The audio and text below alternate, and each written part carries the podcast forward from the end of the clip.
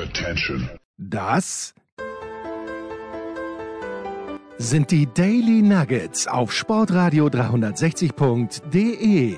Selten golden und ganz sicher nicht täglich, aber wir haben uns stets bemüht. Also meistens. Nun gut, zu besonderen Anlässen, wie eben heute zum Thema Tennis. Die Daily Nuggets. Jetzt. Ja, nach einer Woche Pause, weil ich unterwegs war, ist er wieder, er ist wieder da, nämlich der Tennisprophet Andreas Dürieu und wie hat er mir so schön geschrieben, er, hat, äh, er war sehr fleißig, er hat nichts versäumt. Servus Andi. Servus, lieber Freund. Ja, es ist ja so, dass einer deiner vielen Berufe dich nicht nur nach Monte Carlo führt, sondern angeblich auch vor Schüler manchmal. Und ich fühle mich wie ein gut vorbereiteter Schüler, weil ich habe fast alles gesehen, was man hat sehen können. Ja. Na bitte, dann äh, erzähl mir doch einiges über die Billie Jean King Cup Begegnung zwischen den USA und Österreich. Ha. Das ist gut. Ha. Gut, ja. Sie, hab, Siehst du da? Ich habe nichts gesehen. Es, natürlich hast du nichts gesehen. Das ist A, der, der Spielzeit geschuldet und B, der Tatsache, dass es auch nirgends übertragen wurde, außer auf der ÖTV-Seite. Und jetzt hast du mich am linken Fuß erwischt. Natürlich war das ganz klar, da habe ich auch nicht viel gesehen. Hat mich auch aufgrund des Spielstands nicht so brennend interessiert wie alle anderen Begegnungen. Ich, hab, ich kann immerhin aufwarten mit Slowakei gegen Italien, wo man in Bratislava, wo ich schon überlegt habe, hinzufahren. Ich habe mir gedacht, ich muss dir Parole bieten, weil du warst in Monte Carlo, da wäre Bratislava ja eine, eine schöne Destination auch gewesen. Aber, aber schlechter Scherz beiseite. Dann habe ich natürlich die Deutschen aus, nächst, aus nächster Nähe gesehen. Du warst vielleicht sogar dort, das Nein. weiß ich nicht. Nein, ich, warst du nicht?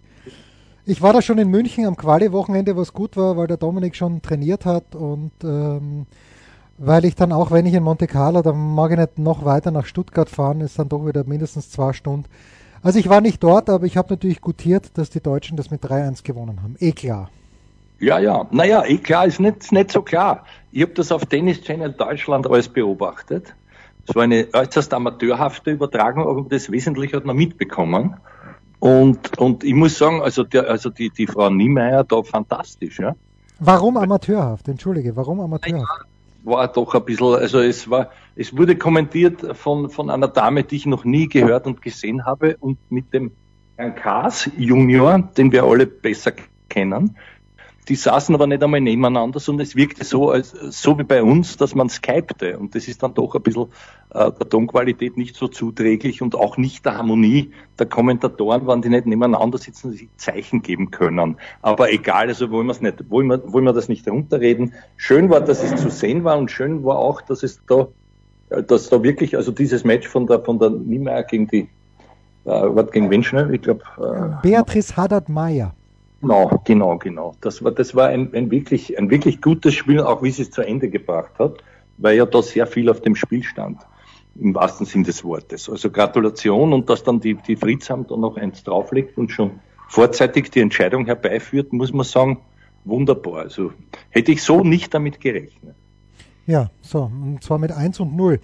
Die Annalena gegen Laura Picossi. Ja, Deutschland äh, qualifiziert sich also mit diesem 3-1, wie es dann letztlich war, für das Finalturnier, von dem man, soweit ich das mitbekommen habe, noch nicht weiß, wo stattfinden soll. Im letzten Jahr haben sie es ja nach Glasgow gegeben, schlauerweise, zwei Tage nachdem in Fort Worth die WTA-Finals zu Ende gegangen sind. Schauen wir mal, dass es in diesem Jahr besser wird. So, aber. Jetzt muss ich, ich muss ja mal jetzt den Spieß umdrehen, weil du warst als einer der wenigen von uns allen, die wir dort dir lauschen, tatsächlich in Monte Carlo. Ja. So, wie war's? Wie war's? Naja, die Stadt hat mich nicht abgeholt, weil ähm, das habe ja. ich aber eh schon im Daily mit dem mit dem Anchorman besprochen. Das ist mir das ist mir zu viel Beton und zu viel. Ich muss jetzt zwingend an Ferrari fahren und ich brauche jetzt eine große Yacht und ähm, ja, da, da rennen halt dann Hanseln wie ich herum, denen ne, es rennen Hanseln wie ich herum, denen das wurscht ist. Das sind wenige. Es rennen mehr Hanseln herum, die das auch alles gerne hätten. Und es rennen halt die noch wenigeren Hanseln herum, die sich leisten können. Also die Stadt brauche ich nicht. Äh, da gefallen mir die umliegenden Orte. Nizza hat mir jetzt auch nicht so wahnsinnig gut gefallen. Ich, nicht, dass ich alles gesehen hätte von Nizza, aber ein bisschen was.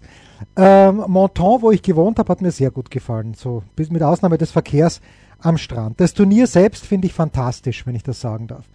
Das Turnier, äh, das atmet so ein bisschen so richtig, ja, Tradition aus. Das, beim Fußball geht es uns auf die Nerven, diese ganzen Traditionsvereinsanbeter. Aber beim Tennis, also ich finde das Turnier in Monte Carlo, äh, mein, meine Premiere und Bucketlist abgehakt, gefällt mir sehr, sehr gut. Mhm, ja, Na, es, es, hat einen speziellen Charme. Also ich habe das früher, ich habe das äh, wesentlich jünger als du noch genießen dürfen, auch x-mal. Ich habe gerade nachgedacht, so ein bisschen in der Nostalgie, darum auch danke, dass ich heute dabei sein darf. Ich habe einmal dort das Journalistenturnier gewonnen. Ja, ich weiß, ich weiß. Mich, mich schon. Das war im Jahr, als der Horst Koff, ich glaube äh, 89 muss gewesen, also unfassbar lang her. Der Horst Koff hat den Eggesee besiegt in der Runde 2, den es nicht wirklich sehr gefreut hat und ist dann, glaube ich, äh, irgendwann am Boris gescheitert oder täusche ich mich. Verbring, bring einiges durcheinander, mag sein. Jedenfalls kann ich mich auch an die Jahre natürlich mit dem Tom erinnern, natürlich aber auch äh, mit, mit, mit dem, mit dem äh, Manzini, als der Manzini den Boris Becker im Finale besiegt hat. Ich glaube, der Manzini war es und, und das war ja auch eine sehr, sehr knappe Geschichte. Und ja, ansonsten Monte Carlo immer schön, immer, immer äh, also mir gefällt allein diese Anlage so fantastisch gut. Ja. Es ist sehr klein, aber dieses Terrassenartige, man sieht es eh wunderschön auch im Fernsehen. Das, das ist live noch einmal ein anderes Erlebnis, da gebe ich dir völlig recht. Ist es nicht inzwischen so packt, dass man sich gar nicht mehr rühren kann? Naja, das ja. Ich habe auf meiner Akkreditierung dann gesehen, also ich habe ich hab gar nicht danach Ausschau gehalten, aber auf meiner Akkreditierung eben gesehen, dass ich auch Zugang zu diesem VIP-Village habe. Was mir das gekauft hätte, weiß ich nicht. Also vielleicht hat man da auch ein Bundle gebraucht, dass man was zum Essen kriegt. Aber was es mir wirklich gekauft hat, war, dass man immer auf diesen Court de Prince ähm, von oben drauf schauen kann oder Cour de Prince, wie auch immer. Jedenfalls ähm, sehr gut, weil die Sitzplätze auf diesem zweitgrößten, in diesem zweitgrößten Stadion immer voll waren, egal wer gespielt hat. Da gab es dieses wunderbare Match zwischen Musetti, ah nicht zwischen Musetti, was reden, Sonego und äh, Hugo Humbert oder Umber, Umber, ja. Und äh, dass der Sonega eben gewonnen hat. Und das ist ja das Erstaunliche für mich gewesen, dass der Monte Carlo Country Club liegt ja in Frankreich, geografisch gesehen, aber die Italiener haben ein Heimspiel gehabt, wie es Ärger gar nicht hätte sein können. Vor allen Dingen auch äh, Sonego, dann wissen wir ja von Nini 2019 dort gewonnen, äh, im Finale gegen Lajovic davor, aber den Rafa geschlagen und das, das ist schon lässig. Also die Stimmung war super, das Terrassenartige, was du sagst, großartig, oben die Trainingsplätze, ja. wo, äh, ja, wo, wo, du wirklich Jetzt relativ nah dran bist. Hautnah kann man dabei sein, ja. ja. Möchte ich ein heißes Thema aufgreifen, das müssen wir besprechen. Bitte. Ich werde es ein bisschen forsch und äh, ordinär, wie ich bin, einleiten, weil es ist ein Thema, an dem sich die Scheißer geiden, und zwar äh, diese Kontroverse zwischen äh, Zverev und seinem äh, aus seinen familiären Wurzeln nicht ganz entfernten Medvedev-Kontrahenten. Wie hast du das alles miterlebt und auf wessen Seite stehst du oder sitzt du? Also ich sitze und stehe grundsätzlich immer auf der Seite von Medvedev, egal gegen wen und warum auch überhaupt. Ähm, nur habe ich das nicht miterlebt, weil ich zu diesem Zeitpunkt, als die beiden gespielt haben, bin ich im Auto gesessen und bin über den San Bernardino gefahren mit Sommerreifen, wie man es halt macht, am 10. April oder am 12. April, keine Ahnung wann das war. Nur war nicht zu rechnen mit der geschlossenen Schneedecke. Also das hat mich ein kleines bisschen mehr meine Konzentration in Anspruch genommen. Ich habe es mir dann nacherzählen lassen und ich habe, nicht ich habe, aber heute war der Sascha ja bei einer Pressekonferenz in München und mhm. äh, das, das kann ich vielleicht, ich, ich spüle es ganz kurz ein. Da ist er auch darauf angesprochen worden, auf die ganze Geschichte und vielleicht reden wir dann drüber. Ja, er hat auch gesagt, dass ich nicht derjenige bin, der sowas sagen sollte. Ich, ich finde, dass ich schon jemand bin, der sowas sagen kann, weil ähm, ich habe noch nie in meinem Leben eine Toilettenpause zu meinem Advantage irgendwie ausgenutzt. Ich habe noch nie irgendwie nur unnötiges Medical Timeout genommen. Ähm, ich gewinne und verliere mit Tennis. Da, bin ich schon jemand, der sehr stolz drauf ist. Ähm, klar, ich mache mal Schläger kaputt. Ich äh, hatte auch so, solche Thematiken mal. Aber ich finde, dass ich jemand bin, der mit Tennis gewinnt und verliert. Ne? Und ähm, zu dem Match, ich glaube, und generell zu, zu ihm, ähm, zu unseren vorigen Partien, ich glaube, dass, dass Leute sich ihre eigene Meinung machen sollten ähm, und ich mehr dazu auch nicht, nicht sagen kann. Ähm, deswegen ja, wenn er mit mir sprechen will, dann kann er mit mir sehr gerne sprechen. Ich, ich habe damit kein Problem. Ähm, aber ich finde, dass, dass Leute sich eine eigene Meinung bilden sollten und äh, das war's. Na, warum bin ich auf der Seite äh, von Medvedev? Weil der Mischa Zverev äh, auch gesagt hat, eigentlich hat der Medvedev nichts gemacht, was nicht im Regelbuch stehen würde. Äh, er ist ja bei dieser Pause dann, ich habe es wie gesagt nicht gesehen, aber bei der Pause rechtzeitig zurückgekommen. Äh, bei der Aktion mit dem Netzpfosten haben angeblich alle gelacht, äh, Schiedsrichter und Zverev inklusive. Und der Zverev muss einfach das Spiel zumachen. Das hat er heute auch gesagt in der Pressekonferenz. Naja, wenn er normal und Hochform ist, gewinnt das 4 und 3. Hat er nicht.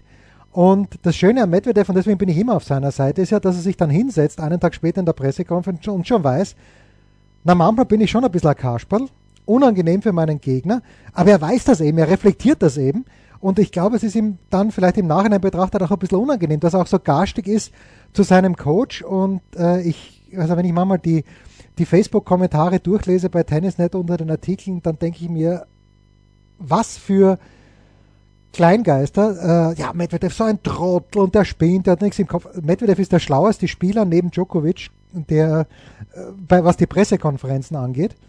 Ähm, und deswegen, ich, ich, mag ihn einfach. Was soll ich dir sagen?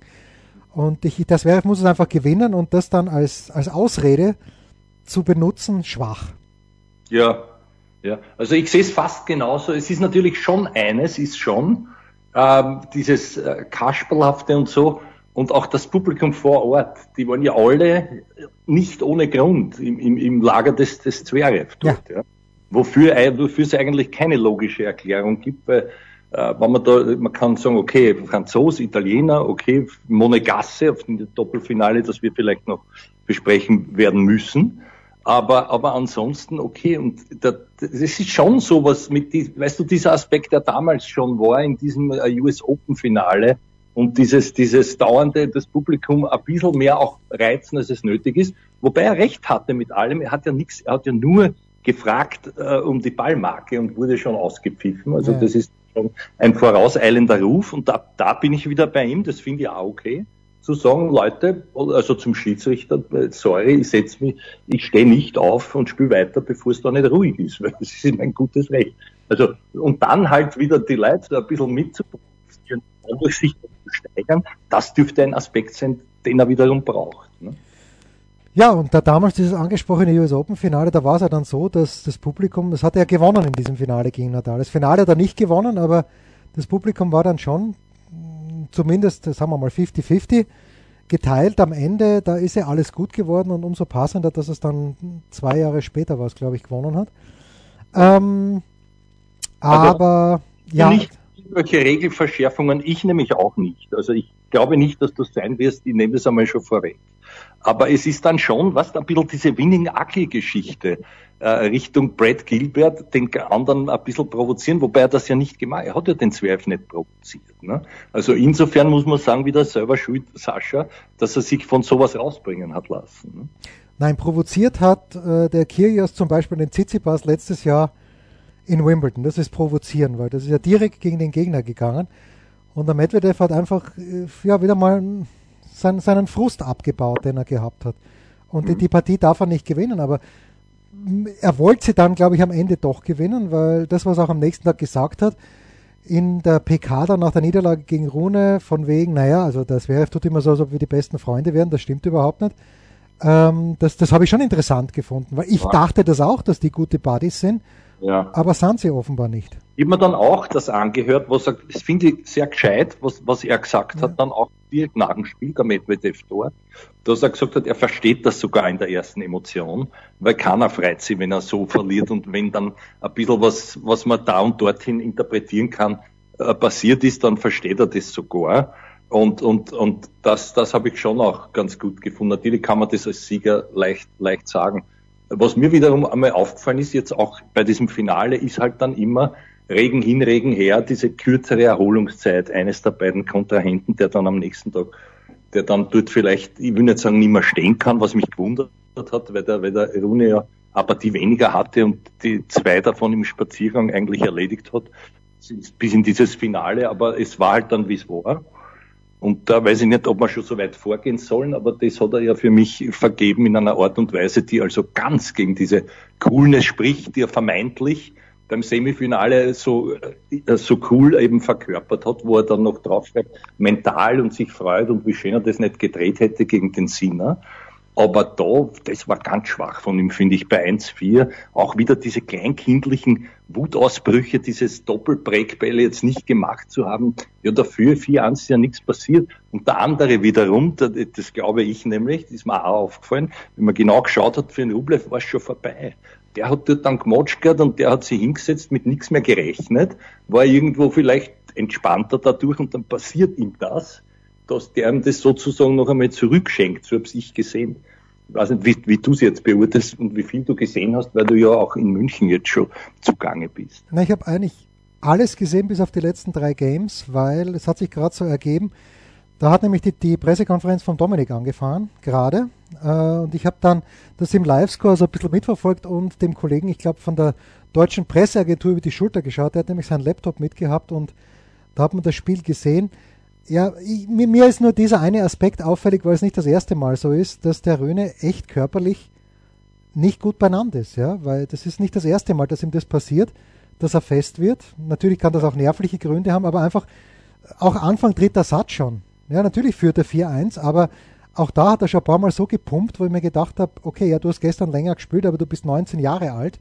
Ja. Das, das müsste besser sein. Ja, das ist natürlich, mit, mit Nadal darf man das nie vergleichen, aber mit, mit vergleichbar mit Tsitsipas mit 19 oder Zverev mit 19 oder Dominik mit 19, glaube ich, wäre das nicht passiert. Wobei ja. der, der natürlich besser spielt als die drei genannten mit 19. Das finde ich schon. Ja, ja. Also ich fand spielerisch war es nichts, finde ich, von beiden nicht. Da stand zu viel auf dem Spiel und das war irgendwie. Aber weißt du, was schon äh, für mich ein Aspekt ist, der natürlich ein, ein fürchter, der fürchterlich lauert in jedem von uns. Und zwar glaube ich, dass bewusst oder unbewusst beim Herrn Rühne äh, oder Rune vielmehr, äh, dieser, dieser Memory-Effekt kam von dieser Australian Open-Partie gegen denselben Menschen 5-2, was, geführt, ja, ja. Dann, dann in diesem Match-Tiebreak, wo er auch vorne und dann verliert er es noch irgendwie. Und, und dass sich sowas vielleicht, äh, wenn man sich darauf nicht einstellt, dass einen das dann überholt mit all den Emotionen, die dort sind, das kann ich mir schon auch vorstellen, obwohl ich bei dir bin, weil die Salztabletten hat er sich ja nicht spaßhalber geben lassen, dass, dass das sicherlich konditionell nicht mehr alles vorhanden war. Und da muss ich sagen, das verstehe ich auch nicht, weil der kam ausgeruht, der hat ja nichts gespielt vorher. Ich glaube, er war verletzt, hat sich vorbereitet, hat wie gesagt einfache Partien gehabt, eine weniger als der andere und geht dann sowas von ein. Ja, ja. Und da war natürlich dann auch die Ungeduld zu sehen und, und da war es vorbei mit dieser, mit dieser vermeintlichen mentalen Überlegenheit und Souveränität, aber völlig. Ja, gut, er hat ja gestern Abend, aber das hast du gemeint, glaube ich, gestern Abend musste natürlich schon länger, viel länger gegen den äh, Sinner auf dem Platz stehen und das war ja auch keine einfache Partie. Das hat er nervlich wieder gut gemacht, aus meiner ja. Sicht. Also gestern Abend, das war, also da, Samstagabend, das war beeindruckend. Genau, genau. Also da, das ist für mich die größte Diskrepanz gewesen, nämlich das nicht durchzuziehen und auch nicht ruhig zu bleiben, weil durch diese, durch diese gerade wieder, naja, äh, Wutausbrüche mache ich halt nicht das Doppelbreak. Ist ja nichts passiert. Ich habe 4-1, äh, Freunde, ist halt 4-2. Mein Gott, aber dann sozusagen auch immer dies, diesen Rush und die Ungeduld und mit jedem verschlagenen Ball noch mehr dieser, dieser, wieder, dieser Fluchtmechanismen und den kindlichen Muster, die ihn da einholen und, und, und nach, nach Fluchen und was weiß ich, also das war dann schon wieder nicht notwendig. Aber das ist, man kann ihm das angreifen oder auch nicht. Bei dem Rublev muss man es auch vergönnen. Wollte ich gerade sagen, ja, genau. Weil er schon länger darauf wartet und der hat im Gegensatz dazu halt relativ ruhiger gespielt. War er auch nicht, hat man gesehen, die ganze Partie, aber ja, so ist es halt. Ja, also ich bin ja mittlerweile, ich, ich, wechsle nicht so schnell die Lager, aber ich finde den Rublev super, weil wenn man so ein bisschen auf sozialen Medien der ATP folgt, dann muss man sagen, wenn irgendwo aufgerufen wird, irgendeinen Scheiß zu machen, ist der Rublev garantiert dabei. Egal, ob es irgendein Quiz ist, wo er sich blamiert, ob es darum geht, mit Dimitrov irgendwas zu machen, mit alten Schlägern zu spielen. Also Rublev ist immer dabei, scheint ein wirklich, wirklich netter Kerl zu sein und das ist frei. Ich habe schon irgendwie gehofft, gewissermaßen, dass der Rune das gewinnt, aber mit, mit Rublev ist, ist überhaupt nichts verkehrt, weil ja, der, der vom Spiel her immer noch halt sehr, sehr viel Prügelei. Wobei gegen einen Fritz hat er einen Stopp gespielt, wo ich mir gedacht habe, mit der Vorhand, okay, der war jetzt sehr, sehr fein. Das war relativ zum Anfang. Und auch die, die Art und Weise, dass es gegen Fritz gewonnen hat, natürlich auch, auch gut. Äh, den Fritz erwarten wir in München, den Rune auch. Da bin ich mal gespannt, ob der, ich hoffe, dass er wirklich kommt, weil der hat letztes Jahr hier gewonnen. Mhm. Ähm, München ist ja sensationell besetzt. Also ich meine, ja, ist nicht so gut. Ist nicht Wesenheit ehrt das Turnier und adelt es, aber, aber wer da noch aller kommt, das ist ja. Ja, so gut ist es dann natürlich jetzt im Nachhinein nicht mehr ganz geworden, weil der Berettini sich ja leider verletzt hat. Der hätte das Turnier schon sehr geziert, aber klar, Rune 1, Fritz 2 und Zverev 3 ist für ein 250er Turnier aller Ehren wert. Hm. Muss man natürlich sagen, dass Rublev, entschuldige, Rublev in Banja Luka spielt und Djokovic auch aus, aus naheliegenden Gründen, also auch Banja Luka ist nicht übel besetzt. Ja. Was sprach, du hast ja wiederum den, den, den, besseren Einblick, weil du ihn gesehen hast, vielleicht in Monte Carlo und jetzt in München. Ja. Was ist dein Eindruck von dieser jungen Partnerschaft mit dem Herrn Ibrahim Zadeh, wo viele sagen, der hat so eine Türlsteher. Optik zumindest. Na, also ich, ich wollte heute mit ihm sprechen, mit dem Benny. Wir haben uns auf morgen verschoben, weil das Training von Dominik dann doch länger gedauert hat. Heute hat er trainiert mit dem Struffi am Nachmittag und hat danach auch noch ein paar Bälle geschlagen. Und pass auf, ich habe den Dominik gefragt, ich habe ihn in, in, Monte Carlo gesehen nach seiner ersten Partie gegen Gasquet. Ähm, und da habe ich ihn gefragt, naja, was, was erwartet er sich vom Match gegen Rune? Und dann hat er gegen Rune gespielt, 2 und 4 verloren. Und heute habe ich ihn gefragt, und äh, da hören wir jetzt ganz kurz die Antwort an, wie das denn war, das Match gegen Rune. Ähm, ja, das Match war, vor allem der zweite Satz war, war echt in Ordnung. Ähm, er hat äh, jetzt auch, auch, auch richtig gut weitergespielt, einen, einen Top-Spieler nach dem anderen geschlagen.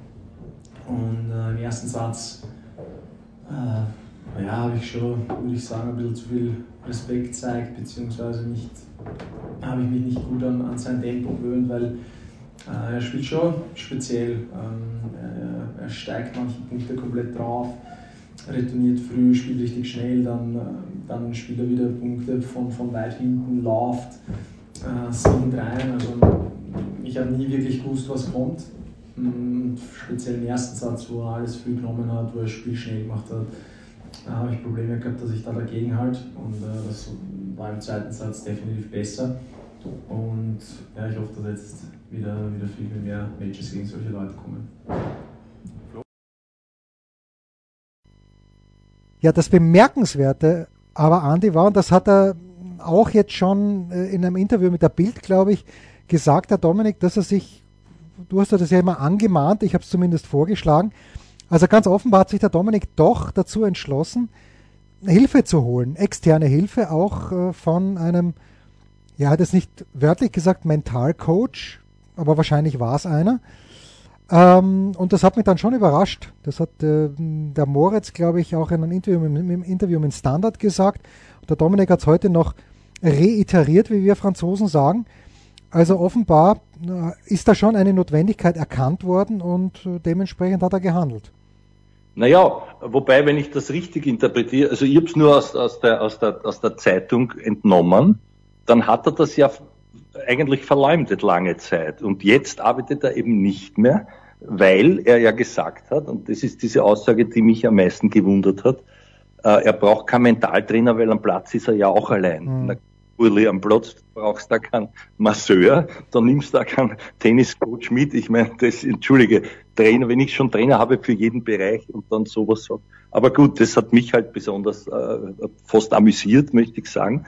Aber ich glaube ja nicht, dass er aktuell mit einem arbeitet, oder? Nein, nein, aktuell nicht, aktuell nicht. Nein, nein. Also er hat zwischendurch so einmal versucht, und dann stand aber, das dürfte jemand gewesen sein, der nicht so tennisaffin war, weil ja zwischen den Zeilen ähm, auch, auch da ganz klar hervorging, dass, dass es ihm mehr privat geholfen hätte als, als in seiner Rolle als Sportler, wo es aber braucht. Ne? Ja, so wird das auch interpretiert, also die, das Interview, das da im Standard ja. unser lieber Freund Lukas Zara geführt hat. Ja, das stimmt natürlich. Ja, Dominik ist da, spielt gegen Constant Letienne. Das S spricht man nicht aus, bitte, habe ich heute gelernt von unserem lieben Kollegen äh, Alexi Menüsch. Zweite Runde könnte Hüßler sein. Mhm. Ist, jetzt, ist jetzt keine schlechte Auslosung, weil der Hüßler hat mich zwar überzeugt beim Davis Cup in Trier gegen Deutschland, Aber seitdem hat er auch nicht so wahnsinnig viel getroffen. Ich habe ihn noch gar nicht gesehen, noch auf der Anlage, den Hüßler. Ich als, ich als Durieux darf das sagen, der Herr Lestien, ja, Ja, der Herr Hallis, ja nicht, nicht, da hat's Kassen dann Ellis sozusagen, wie who the fuck is Ellis, wurde Ja. und Kommentator, aber wurscht, man, man weiß, wer gemeint war. Und wer war der dritte? Du hast es eh gerade gesagt. Äh, auch noch ein Franzose. Noch ein Franzosen, da fällt mir, jetzt, fällt mir jetzt nicht so richtig ein. Aber es ist wurscht. Da, da werden die wenigsten wissen, wen du gemeint hast. Du hast so schön gesagt, Humbert Ah ja, und der Herr Humbert. der? Also, Humbert, ja. Der der Humbert. Bert, damit jeder weiß, wer gemeint ist. Ja, der Herr Humbert könnte übrigens der erste Gegner und damit der Zweitrundengegner von Zverev sein. Und selbst jüngere Sportfreunde werden sich daran erinnern, dass Zverev in Halle, da natürlich auf Rasen, ähm, gegen Zverev gewonnen hat. Da muss man aufpassen. Eben, das ist ein gefährdeter Hund. Das hat auch der Herr Mischer gesagt, der ja jetzt äh, wieder auf Sky mitkommentieren darf. Gott sei Dank, muss ich sagen. Weil Ja, Mischa ist super. Mischa ist super. nichts gegen die Herren, wie sie dort heißen, aber heute habe ich immer wieder Dinge gehört, die, die, die so ganz falsch waren. Also zum Beispiel vermeint der Kommentator dort den Thomas Johansson gesehen zu haben, der natürlich nicht dort war, weil er ja, also er war es definitiv nicht und dann noch ein paar so Sachen, wo ich mir dachte, wo ich mich gewundert habe, aber ist wurscht, ja. Kann, kann passieren. Hinhauen kann man immer leicht, nicht, auf die, auf die Leute, ja. Jo. So, gut. Wir machen eine Pause und dann äh, küren wir unsere Mitarbeiter der Woche. Ein Fallrückzieher von der Mittellinie? Ein Skiflug über einen Viertelkilometer? Oder einfach nur ein sauber zubereitetes Abendessen? Unser Mitarbeiter, unsere Mitarbeiterin, unser Darling der Woche. Tja, du hast es schon angesprochen und man kommt nicht an einem österreichischen Linkshänder vorbei. Vielleicht kommen wir vorbei, vielleicht schlenken wir uns irgendwie vorbei, aber erwähnen müssen wir ihn schon, glaube ich. Bitte. Ja, also Longline oder Cross passiert, passierballmäßig kommt man schwer vorbei. Nicht nur wir, sondern auch der Rest der Weltklasse.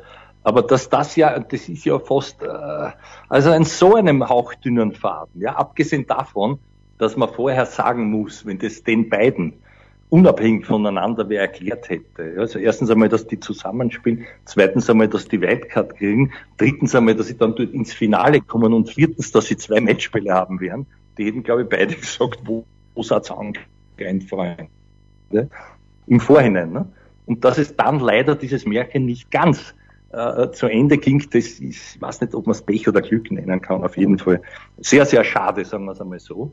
Äh, daher Sam Weißborn ist mir schon ein Begriff, ja. Das ist der Sohn eines Tennislehrers aus Wien, der immer so ein bisschen probiert hat und eigentlich seit zwei, drei Jahren nur noch Doppel spielt und dort eine, eine zweite Geige. Er war schon mal Top 100. Ich glaube, jetzt ist es, jetzt ist es wieder geworden durch diesen, ich glaube sogar um 70 herum in der Doppelweltgang. Ein Wahnsinn. Aber von dem Partner habe ich überhaupt ja noch nie was gehört. Nur habe ich mitbekommen, eben, eben über den einen oder die zwei Leute von Sky, die vor Ort waren, dass der dort ja hofiert wurde, als wäre er jetzt der Weltmeister persönlich, weil er natürlich ein Monegasse ist. Nicht? Ja, also ich habe den öfter schon mal gelesen, den Namen, und ich habe mich halt gefragt, ne, also Romain, Romain Arniodo, wenn man ihn so ausspricht, äh, ich habe mir gefragt, naja, ich schaue mir das Doppeltableau an und denke mir, naja, Miedler und Erler, Euder waren in Marrakesch gerade im Finale, gut, das hilft natürlich wenig, aber haben Acapulco gewonnen, aber kommen jetzt schon wieder nicht in dieses Tausender rein, weil eben so viele Einzelspieler Doppel spielen und weil es eben diese Wildcard gegeben hat, Weißborn. Und dann schlagen die, Weißborn und Arneodo, schlagen auf dem Weg ins Finale, unter anderem Ram Salisbury, für die läuft heuer nicht so wahnsinnig gut, aber trotzdem muss man erst einmal schlagen. Im Halbfinale dann, ich habe Kevin Krawitz selten so angefressen gesehen, wie nach diesem Halbfinale. Also schlagen sie Krawitz-Pütz, äh, werde ich den Kevin vielleicht auch ansprechen drauf, vielleicht auch nicht, wenn er da jetzt nach München kommt, da sind sie an eins gesetzt, der Tim und er. Und äh, das ist aller Ehren wert, bemerkenswert, halt, aber man muss natürlich sagen, solche Geschichten schreibt nur das Doppel. Mhm. Ja, und ich hoffe, dass es kein, kein One-Hit-Wonder bleibt. Naja, ist schon wurscht. Der ist, der ist 31. D- Ja. Gönnen wir ihm dieses, dieses fantastische One-Hit-Wonder. Wer weiß, wie oft die zwei noch zusammenspielen. Ja, das auch, nicht? Und das ist ja dann auch, wie oft kommen die noch rein in so ein Turnier, geschweige denn ein 500er. Naja, naja, das ist natürlich völlig klar. Aber, also, haben wir jetzt beide den Sendung? Nein, nein, nein, ich habe einen anderen.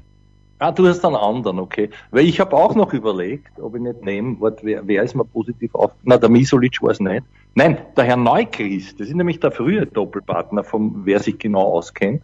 Das sind ja gute Haberer, beide 31. Der Max Neukrist wird da auch wenig sagen, aber Doch, der doch. ist jetzt mit 31 über so Umwege wie Challenger, leider hat er verloren heute oder gestern, Gestern, im ja. Semifinale äh, in, irgendwo in Mexiko bei einem Challenger.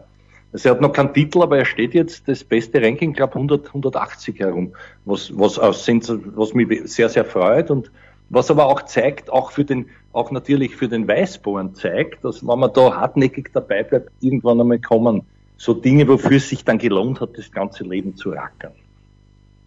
Absolutely yes. Und das Schöne für den Max Neuchrist ist, dass er durch dieses Ranking jetzt natürlich die Chance hat, bei den French Open Quali zu spielen. Und was Mhm. war's mal? Vielleicht gewinnt er ein oder zwei Runden. Mein Ja. Mitarbeiter der Woche ist selbstverständlich Fürst Albert von Oh. Monaco, weil ich habe selten einen Adeligen, ich schaue Adeligen grundsätzlich selten zu, vielleicht führen sie sich immer so auf, aber wie der heute mitgegangen ist an diesem Sonntag im Doppelfinale, mit eben jenem Romain Arniodo, das war begeisternd, möchte ich sagen.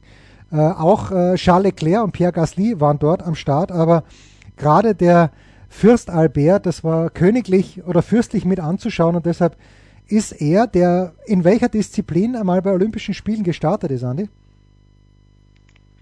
Pop, im Pop. Das im ist Pop. richtig. Und in welcher olympischen Disziplin ist Costa Cordalis gestartet? Ja, ja, genau. Also er war mal einer, einer jener, also er war nicht, er war nicht der ehemalige Minister, der Anschober, also der Anschieber war er nicht, aber, aber er war natürlich, er war natürlich einer jener, die da hineingehupft waren. Und äh, das war sozusagen eine Marktlücke, jemals bei Olympia teilnehmen zu können. Das hat er gut gemacht. Ja, aber jetzt die nächste Frage. Costa Cordalis war auch bei Olympia. In welcher Sportart? Naja, singen. Ja, richtig. Das ist nicht ganz richtig. Er war als Langläufer. Ich weiß aber nicht, welche Ah. Olympischen Spiele es waren. Aber da ist er für Griechenland im klassischen Stil über 15 Kilometer, glaube ich, bin mir eigentlich ziemlich sicher, an den Start gegangen. Wahnsinn. Ja, das sind so, das sind so Hubert Hohenlohes, anderer. Genau. So Hubert, Hubertus von Hohenlohe. Ja, ich glaube, der wird jetzt bald 70 und wird seine 100. Olympischen Spiele in Angriff nehmen. Mit irgend, irgend, für irgendeine Nation, ja wurscht. Mexiko. Immer für Mexiko. Und ich glaube, er war sogar auch jetzt in Courchevel äh, bei den Weltmeisterschaften dabei. Das werden wir Ja. recherchieren bis nächste Woche. Eddie, Eddie der Igel, es lebe Eddie der Igel. Den hat es wirklich gegeben. Und Gerhard Schönbacher, wenn das nicht sogar Steirer ist, der ist, war immer letzter bei der Tour de France. Das Geil. stimmt. Das stimmt. Und kannst du dich, wenn wir schon über das Skispringen ähm, reden, an Steve Collins erinnern? Ah, nicht persönlich. Ja. Ich kenne einen anderen Collins, der Schlagzeuger, von der dann eine Solokarriere hinlegte, ja. Das muss uns reichen zum Ausstieg. Ja. ja. Das waren die Daily Nuggets auf sportradio 360.de. Ihr wollt uns unterstützen? Prächtige Idee! Einfach eine Mail an steilpass at sportradio 360.de schicken und ihr bekommt alle Infos. Und versäumt nicht die Big Show. Jeden Donnerstag neu.